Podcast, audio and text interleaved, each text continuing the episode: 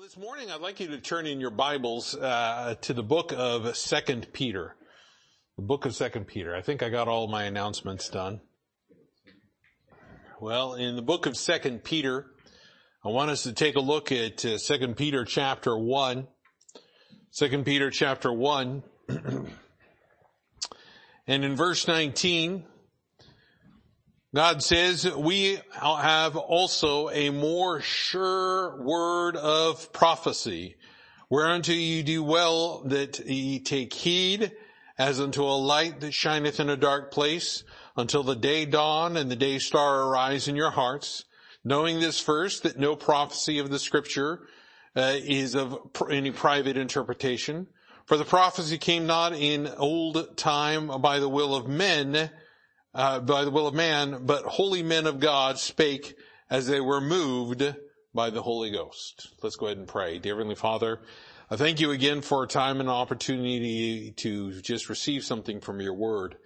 And Lord, as we think about it uh, during this time and this season about uh, what you have done for us and what you have um, given to us and the great gifts that we've received from you, I pray, Lord, that as we look at this prophecy this morning and we see that was f- fulfilled in you, that Lord, we would just be encouraged, we'd be edified, we'd receive these things, and Lord, we would just use them in such a way that it moves us and motivates us to serve you, to please you, to draw nearer to you, to just have a, a closer relationship.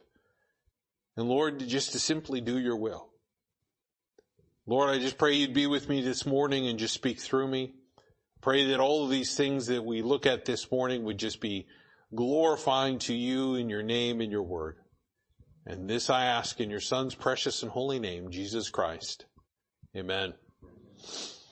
So here Peter's talking about this sure word of prophecy, and if you're one of those individuals that is a prophecy nut, if you will, somebody that just really truly enjoys searching out prophecy in scripture, this message is probably a little bit tuned to you. Uh, we're going to take a look in a brief, uh, uh, just briefly here, just to kind of see, obviously, that Peter is talking about things being fulfilled that God has already promised. Things that were written many, many, many years ago that have been fulfilled already. We know that there's a great amount of prophecy that still has yet to be fulfilled. We still know that there's a great amount that is there that, that, that, that is to come.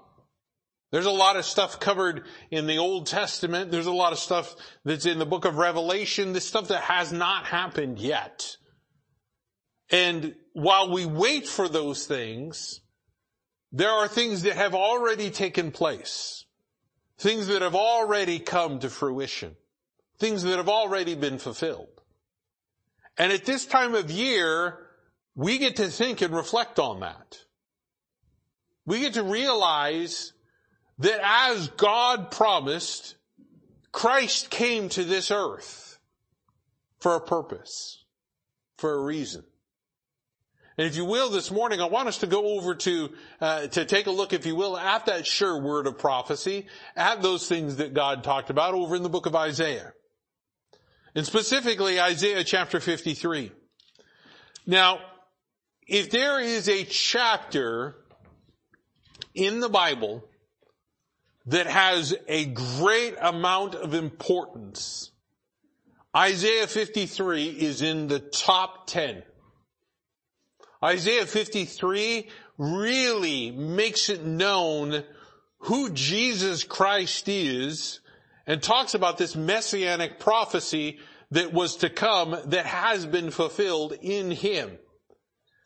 Now, just to kind of put this out there, this is such of great importance for us as believers today, for Christians today, that Jews actually reject this entire chapter. They don't want to read it. So you know how we have calendar readings of uh, uh, uh, where you go through and you read certain things in Scripture, uh, um, and you're trying to get through maybe the Bible in a year or something of that nature. Well, the Jews have uh, their calendar readings that they read, sometimes out loud in synagogues, things of that nature. This chapter will not be read. They will ignore this chapter. And the reason being is because there's just too much quote unquote coincidence for them. They say the Christians have ruined this chapter for us, so we will never read it. Now I want you to keep that in mind.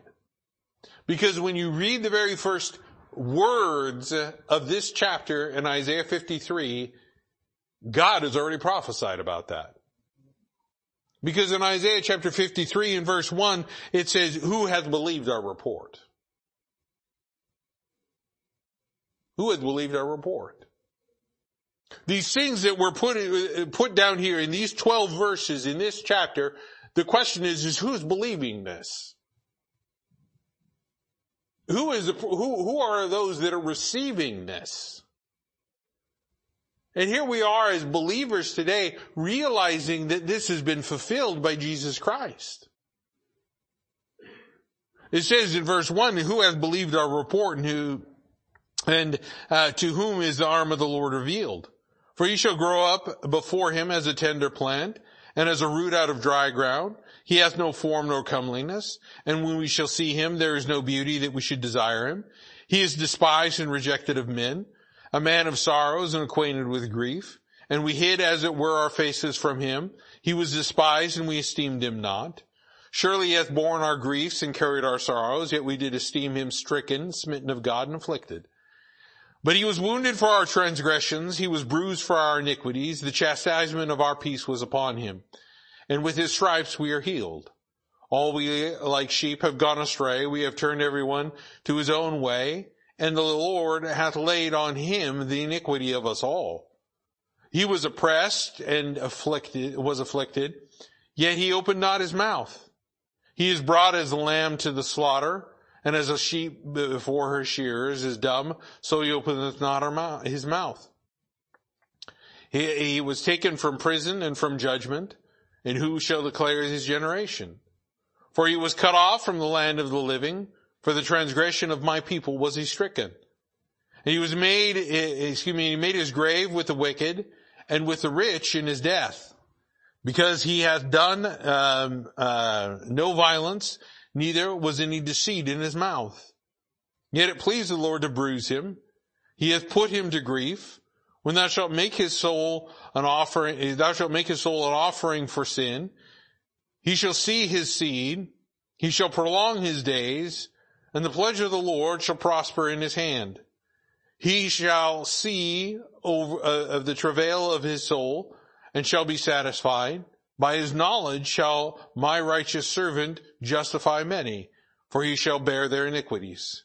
Therefore will I divide him a portion with the great, and he shall divide the spoil with the strong, because he hath poured out his soul unto death, and he was numbered with the transgressors, and he bare the sin of many, and made intercession for the transgressors.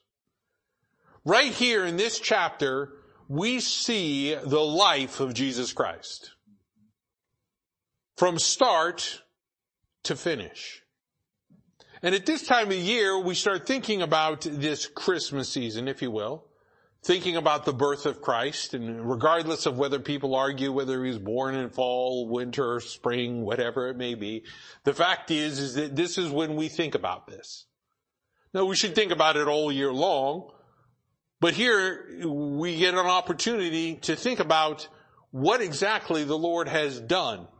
The fact that he would remove himself from glory, humble himself and be made in the fashion of, of this flesh, come here, go through all the things that we go through, tempted as we are yet without sin, as the book of Hebrews says, and then to die on that cross for our sins, for us, so that we would have an eternal life with Him. He did all of that for us. The purpose behind Him coming the purpose behind what they refer to as the first advent. Now we know that there's obviously a second one coming. And there's a lot here that deals with that. That deals with what he's going to do. And there's a lot that, that, that addresses it throughout the book of Isaiah. That millennial reign of Jesus Christ. What, what, what man has been looking for, but man cannot attain until the Prince of Peace comes. But here we find very clearly this passage is loaded with prophecy. We, we see the first part here uh, where we go through verse 1 and 2 and we see all of these things where it says, for he shall grow up before him as a tender plant, as a root out of dry ground. He hath no form nor comeliness. He was from a very, very humble background. Go, go over to the book of Luke, Luke chapter 2. Keep your place there in the book of uh, um, Isaiah. We'll be coming back to it. But in the book of Luke, in Luke chapter 2, we have the account of uh, Christ's birth. and in Luke chapter 2,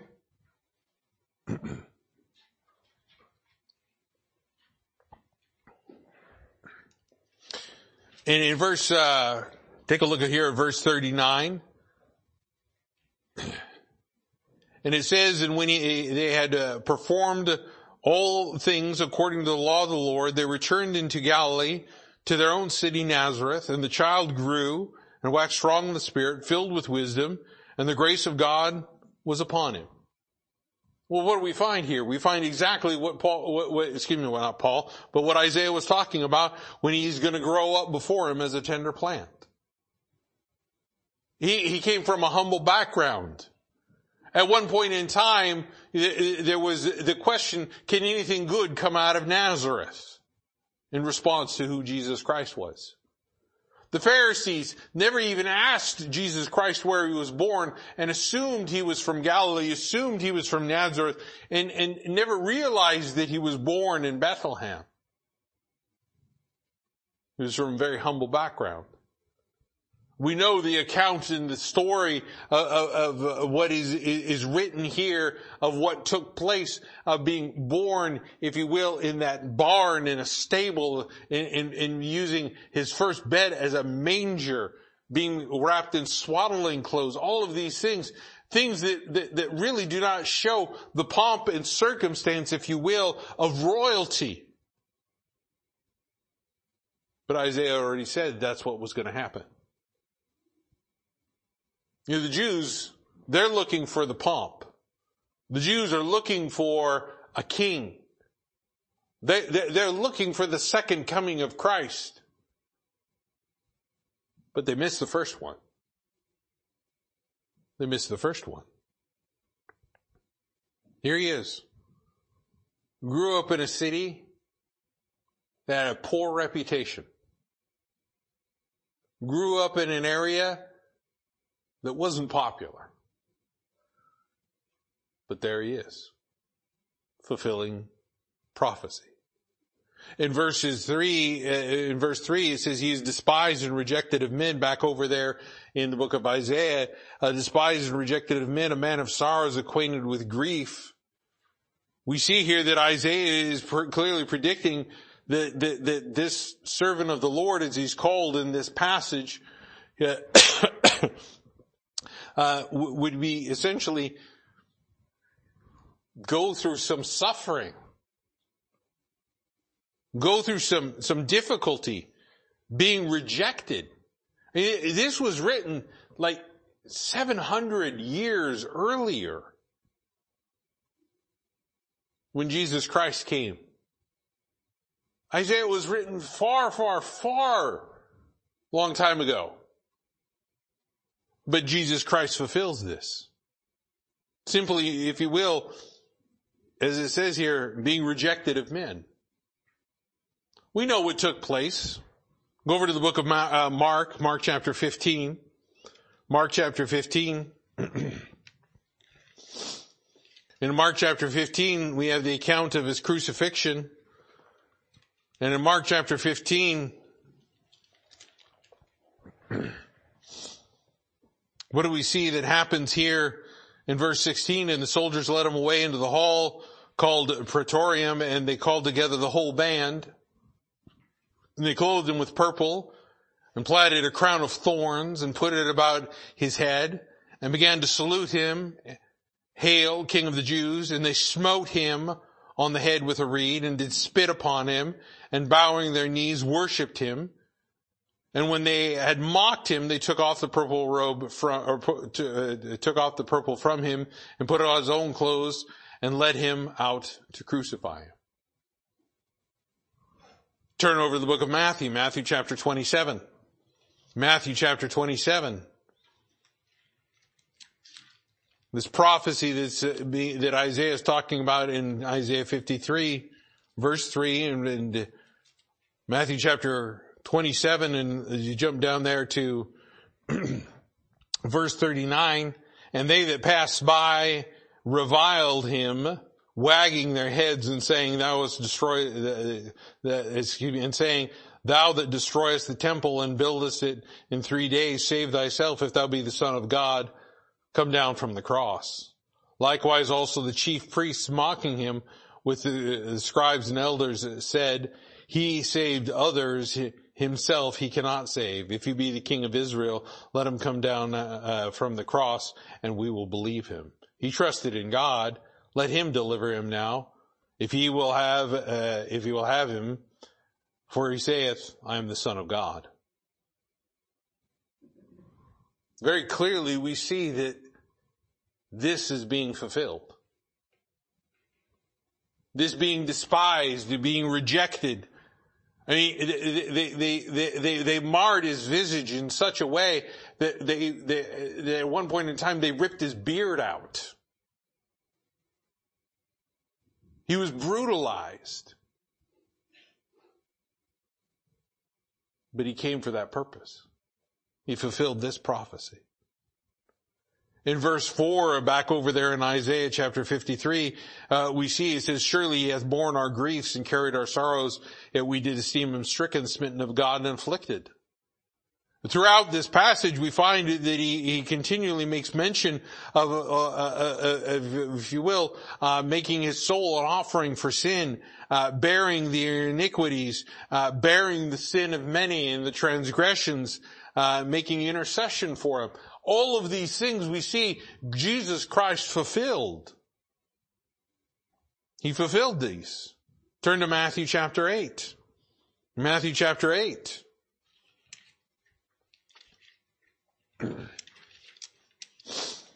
Matthew chapter 8.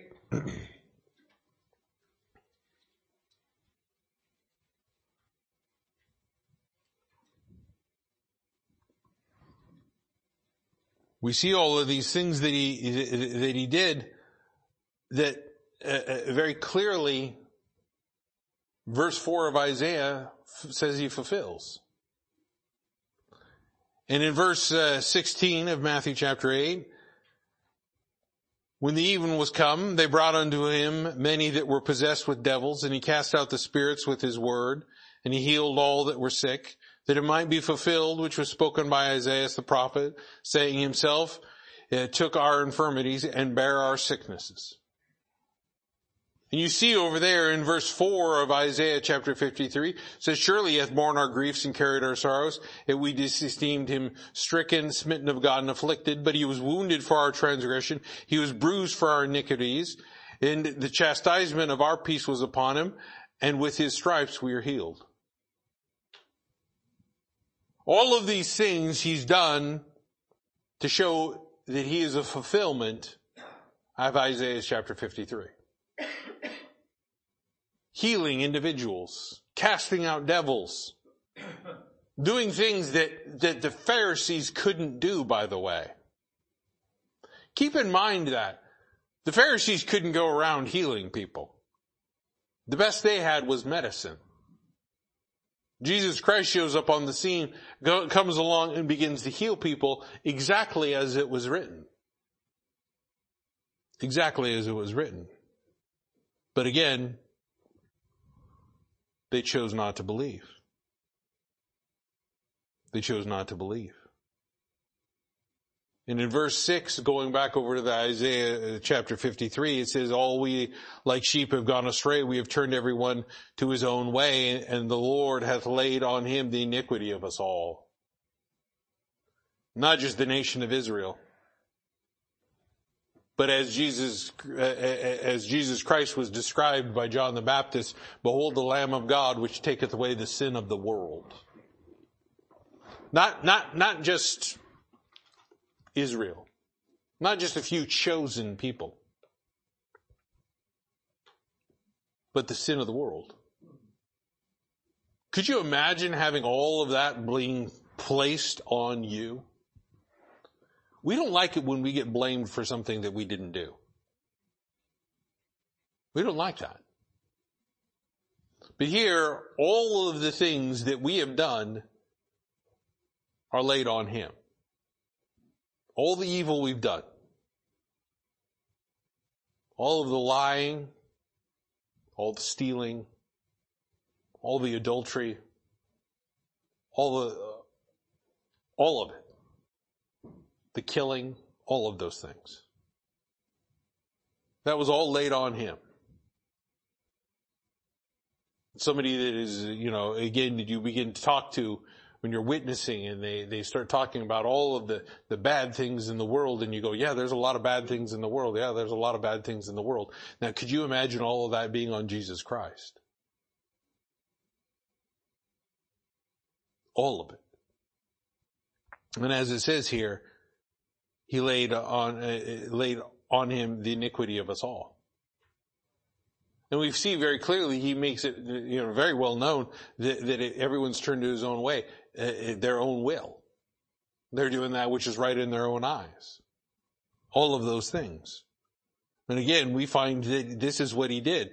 If you go over to 1 Peter uh, chapter 1, turn over again to 1 Peter chapter 1, um, or excuse me, we were in 2 Peter, but in 1 Peter chapter 1,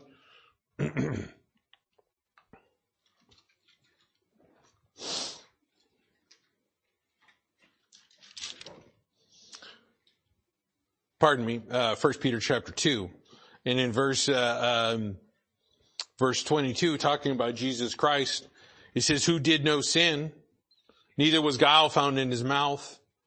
Who, when he was reviled, reviled not again. When he suffered, he threatened not, but committed himself to him that judgeth righteously.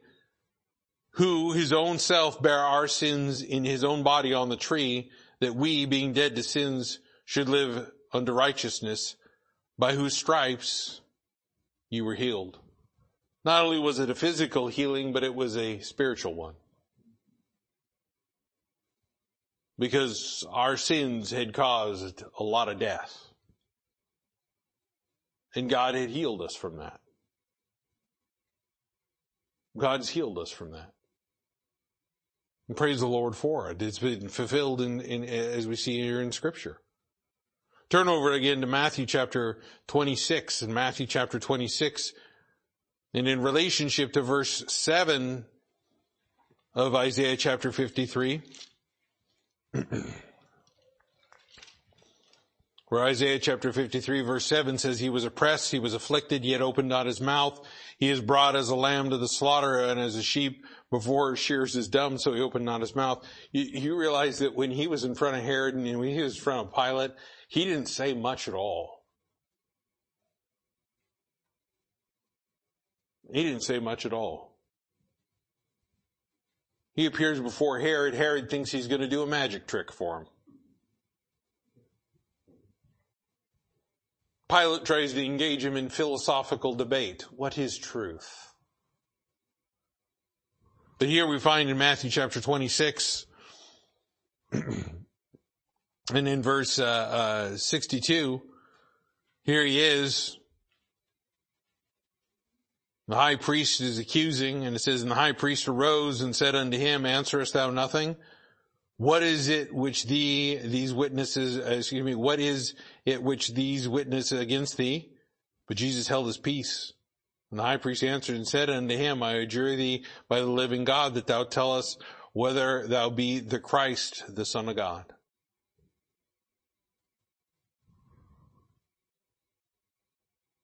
There he is at certain points, and yes, he does respond to this. But very clearly, he kept his mouth shut. Somebody accuses you of something you didn't do, you pipe up. You go, no, no, no, no, no, no, no, no, no, no, I didn't do that. You get pulled over on the side of the road. Instead of the officer coming to your door, he's using a bullhorn saying, uh, giving you instructions how to exit the vehicle safely with your hands in the air, to walk backwards towards his voice. You're arrested, you're put in cuffs, you're put in the back of the car. You're like, what, what, what am I being arrested for? For robbing the bank. No, I, I wasn't me. I didn't do it. I didn't do it. Somebody said you did it. I didn't do it. I didn't do it. Jesus Christ didn't say a thing. He didn't say a thing. Take a look at chapter 27. Uh, chapter 27 and verses 11 through, uh, uh, uh, through 14 here, he says, and Jesus stood before the governor and the governor asked him, saying, art thou the king of the Jews? And Jesus said unto him, thou sayest. And he was accused of the chief priests and elders. He answered nothing. Then Pilate, uh, then said Pilate unto him, hearest thou uh, not how many things they witness against thee? And he answered him to never a word, insomuch that the governor marveled greatly. Didn't say a thing. Jesus Christ fulfilled that prophecy. Jesus Christ fulfilled that prophecy. Taking a look, going back over to Isaiah chapter 53 and in verse 8, it says, He was taken from prison and from judgment and who shall declare his generation for he was cut off out of the land of the living for the transgression of my people was he stricken. Jesus Christ would repeatedly over and over and over again say that he was going to die, that he was going to give his life, that he was going to, to, to, to, to have to go through even so much that the disciples didn't even believe those things. We talked about that this morning over in Mark chapter 16. But take a look over there in John chapter 10. In John chapter 10, again, here he is telling them very clearly what's going to happen. John chapter 10. It says in verse 11, I am the good shepherd and the good shepherd giveth his life for the sheep. Very clearly Isaiah says we are, uh, we are sheep that have gone astray. Now here he is saying, I'm going to lay down my life for the sheep. And we find exactly as he's talking about here in verse 8, uh, he was cut off from the land of the living. See, the, the, the Jews had rejected Isaiah 53 so much that they didn't realize that Jesus Christ was going to have to die for their sins. They refused to believe it. They refused that their king would be the one that would give their life. But very clearly we find that it was prophesied, being cut off from the land of the living. We find in, in verse 9, going back over to Isaiah chapter 53, said he made his grave with the wicked. Being nailed with, on a cross between two thieves. Two malefactors. And it says, and with the rich in his death. He didn't even have his own burial place. He borrowed a tomb. He borrowed a tomb. That tomb's empty, by the way. That tomb, it, it doesn't have bones in there. All the other great men, all the other people that claim to be religious gurus and leaders, you can find their bones or where they were buried. You're not going to find Jesus Christ buried there. You're going to find him in the pages of this book. You're going to find him in heaven. You're going to find him with a personal relationship, with, uh, you know, with believers. That, that's where you're going to find Jesus Christ. But it made it very clear here that he even prophesied this was going to happen. between two thieves and between uh, uh, uh, uh you know, uh, g- going into a rich man's tomb. That was, I mean, that's over there in Matthew chapter 27 again. Verses uh, 56 through 60. We, we, we, see very clearly that he's, he, he's identified by these specific prophecies. Take a look again here in verse 10 of Isaiah chapter 53. It says, Yet it pleased the Lord to bruise him. He hath put him to grief. When thou shalt make his soul an offering for sin, he shall see his seed, he shall prolong his days and shall, uh, excuse me, and the pleasure of the Lord shall prosper in his hand. And very clearly right here in verse 10, he's talking about his resurrection. To prolong his days. He was just talking about getting cut off from the land of the living. Now he's talking about a resurrection. Now he's talking about being raised again. Now he's talking about, uh, uh, uh, uh again, another fulfillment of prophecy. Turn over to the book of Colossians in Colossians chapter 2. And, and again, something that we've seen when we were looking at this in Sunday school in Colossians chapter 2. It says, talking about Jesus Christ when he nailed those handwriting of ordinances that was against us, nailing it to the cross in verse 14. Verse 15 it says, having spoiled principalities and powers, he made a show of them openly, triumphing over them in it. We find very clearly that we see the same thing where he says, he shall see, uh, shall see his seed, he shall pro- uh, prolong his days, the pleasure of the Lord shall uh, prosper in his hand. Very clearly, he says in verse 12, therefore will I divide him a portion with the great, and he shall divide the spoil with the strong. Why is that? Because he poured out his soul unto death. The Bible says that Jesus Christ was obedient to the death of the cross. He willingly chose to do that for us. Turn, if you will, over to the book of Hebrews in Hebrews chapter 9. I'm just kind of pointing out some of these prophecies. And again, this isn't a comprehensive study of all of it, but if you will, just a, a general gleaning of it. In Hebrews chapter 9, in verse 28, it says, So Christ was once offered to bear the sins of many. Right there in Hebrews 9, 28. It's identified.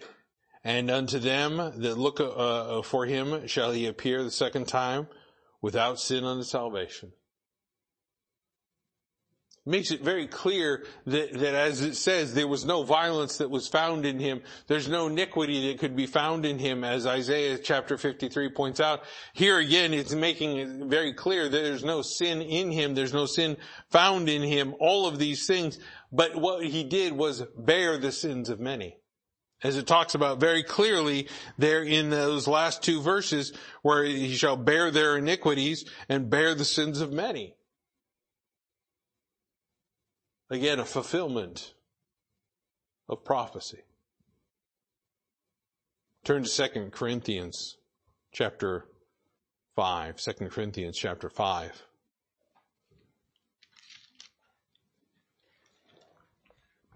Second Corinthians chapter 5. verse 21, after God gives us, if you will, our commission for us to be ambassadors for Christ, in verse 21, talking about Jesus Christ, for he hath made him to be sin for us. He's made him to be sin for us. What we've done wrong. That was all on him. Who knew no sin. The reason Jesus Christ could die on that cross for your sins, for my sins, was because he had no sin in him. He was perfect. He was sinless. He never did that. People today try to argue and say, well, he, he, he had to have done something. No, he didn't. Now, we're either going to believe what the Word of God says here, or we're not. And, and, and I want to focus on that, if you will, as the, the, the thrust of this message. There's a sure word of prophecy that's given to us. The Bible is a sure word. We know it to be true. We know what is put here is put for our learning, for, for us to get the truth. The, Jesus Christ himself says that the word is truth. God's word is truth. And we find right here all of these things. And why did he do it? As he says in verse 21 here, that we might be made the righteousness of God in him. He did all of that so that you would be righteous in front of a holy, just God. He gave himself for it. He gave himself for our punishment, bearing all of those sins, bearing all of those iniquities. The nation of Israel today has gone so far as certain rabbis are actually trying to change Isaiah chapter 53 to not be a messianic prophecy, but to be a prophecy about Israel. Well, that's dangerous. Because the Old Testament is filled with instances of Israel sinning over and over and over and over and over and over again. They can't even bear their own sins. How are they going to bear the sins of everyone? How are they going to bear sins of all? It's blasphemous to even think about that. But this is what they're proposing. There are people that want to reject what the Bible says. There are people that want to move away from the truth of the Word of God. And I say all of this to point out all of these things that we, we, we know. If you've been in church for a little bit, you, you, you know some of these things. Some of these things may be new to you. Some of these things that we see in Isaiah chapter 53 may, may, may have just jumped off the page and go, well, I didn't know that. I didn't know that. I didn't know that. Praise the Lord you do now. But the question is, is are we going to believe it? Jesus Christ came in this world as the Word of God to give us truth, to give us salvation, to show us light as we see throughout scripture over and over and over and over and over again. Because he does not want any, as the Bible says, he is not willing that any should perish, but that all should come to repentance. And if you're here today and you've never trusted Christ as your Savior, Isaiah 53 is a perfect passage to realize why you need to trust Him as your Savior. Because He bore your sins when you couldn't bear them. We, we, we can't even bear the shame of our own guilt. Go take a look at Cain. The punishment, he couldn't even bear that. He's like whining to the Lord, oh, it's greater than I can bear. You just murdered somebody. Seriously? You're going to whine about that? We can't even do that. But Jesus Christ did that for us. I want us to turn over to the book of Acts and we'll close with this. Before we read Acts chapter 26, I want to relay a, little bit of an illustration to just show you the dynamic that's here. The nation of Israel does not want to believe Isaiah chapter 53. They don't want to believe that's Jesus Christ. They can't help but see Jesus Christ there.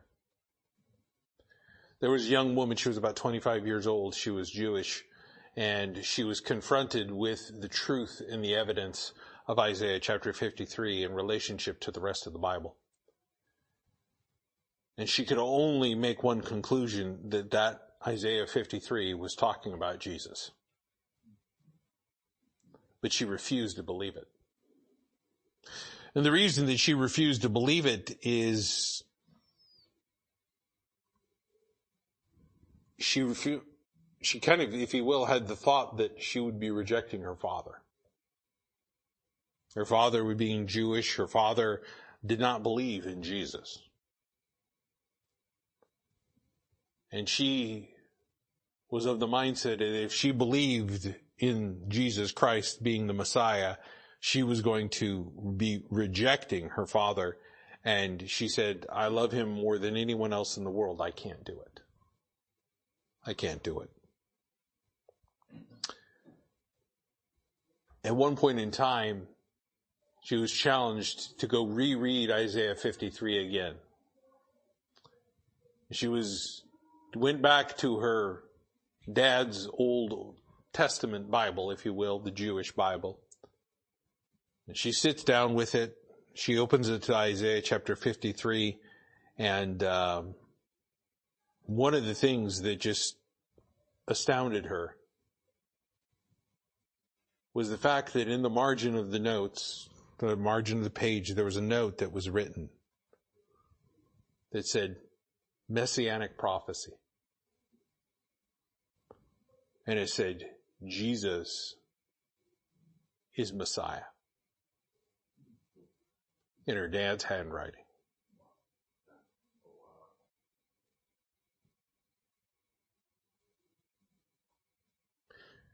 She trusted Christ as her Savior.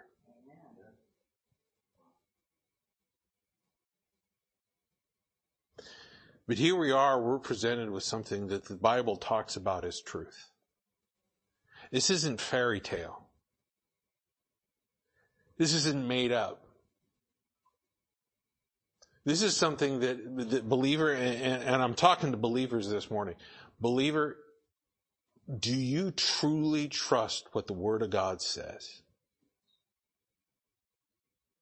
Right there is a sure word of prophecy. You can't ignore it. Jews can't even ignore it. They try to ignore it and they have to say, well, I, am just not going to believe it.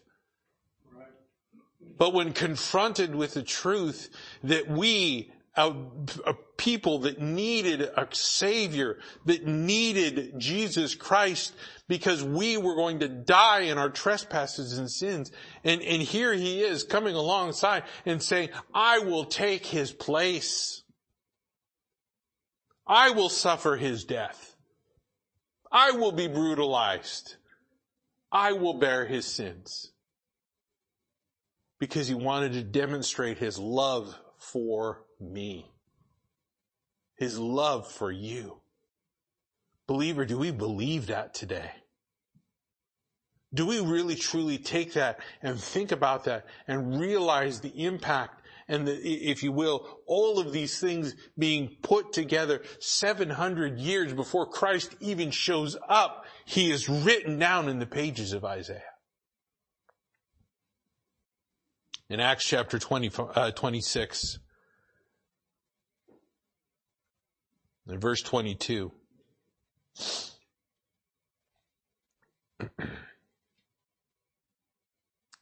Here is uh, Paul talking to Agrippa and Festus. And in verse 22, Paul's mentioning this and saying, having therefore obtained help of God, I continue unto this day witnessing both to small and great, saying none other things than those which the prophets and Moses did say should come. And what did they say? That Christ should suffer? That he should be the first that should rise from the dead and should show light unto the people and to the Gentiles. Paul reaffirms his ministry here in front of two people that are unbelievers. And says, the only thing that I'm going to preach, the only thing that I'm going to say is I'm going to say what the prophets and what Moses said. Jesus would come. Jesus would die. Jesus would rise again. And Jesus would be the light of the world. There's an old hymn, old shaker hymn that I love. It's called Jesus, Light of the World. It's often sung a cappella and it is one of the most powerful, powerful hymns you could ever hear. Where he just keeps talking about how Jesus is the light of the world. And the question is, do you believe that today? Believer, we have a sure word of prophecy. We have truth of the word of God. We have been given something that was inspired by the Holy Ghost that moved Isaiah to write those things about somebody he had never, ever met.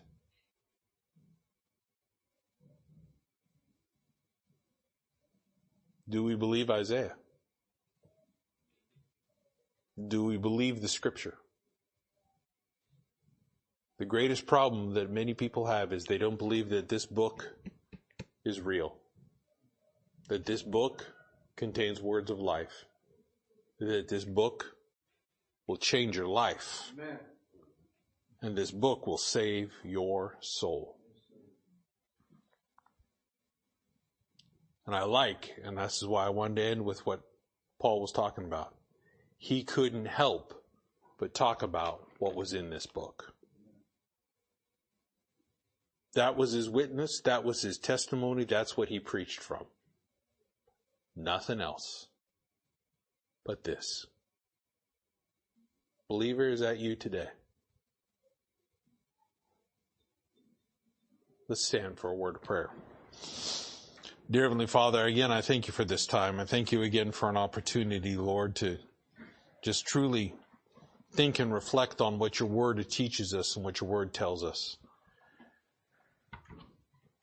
And Lord, while we may have known some of these prophecies to be true and we may have realized them and maybe it was a good refresher, maybe it was something that we had never heard before. But Lord, one thing is true, and that is your word. Lord, I pray that each one of us as believers this morning will receive that, that we'll accept it, that by faith, not because of overwhelming evidence, but because of faith, we would simply believe what you've said and we would do it. I thank you again, Lord, for those that are here and Lord, of those that could hear this message. And Lord, I just pray that you continue to work in our hearts. In a moment, Lord, we're going to sing, sing praises to you. And Lord, I pray you just continue to move as we sing. With everybody's head bowed and everybody's eye closed, uh, if you're here today and you haven't trusted Christ as your Savior, um, it's pretty clear in Scripture why Jesus Christ came and what He came to do. And this morning, I want to tell you that, that, that in the pages of this book, it describes a place that nobody ever wants to go to. The place is described as hell and a lake of fire. And those are places of eternal t- torment and punishment for sin. God doesn't want you to go there. They were created for the devil and his angels. And he's imploring you this morning to simply trust Him as your Savior. You don't want to die in your trespasses and sins. If you receive Jesus Christ as your Lord and Savior today, you can have forgiveness of sins.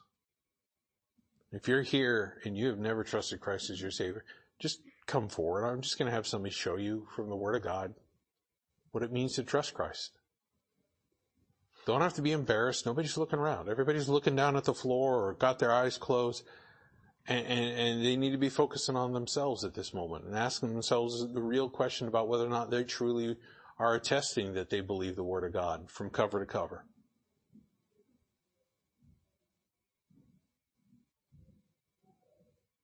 But if you're here today and you need to get that taken care of, just come forward. Believer, if you're here today and you've got to get some things taken care of, you've got some problems in your life, Maybe it's because you're not fully believing what God told you. Maybe you need to go back and refresh that sure word of prophecy. I encourage you to do that. I encourage you to do that today. Lord, again, I just thank you for this time. Pray that you continue to move. This I ask in your Son's name, Jesus Christ. Amen.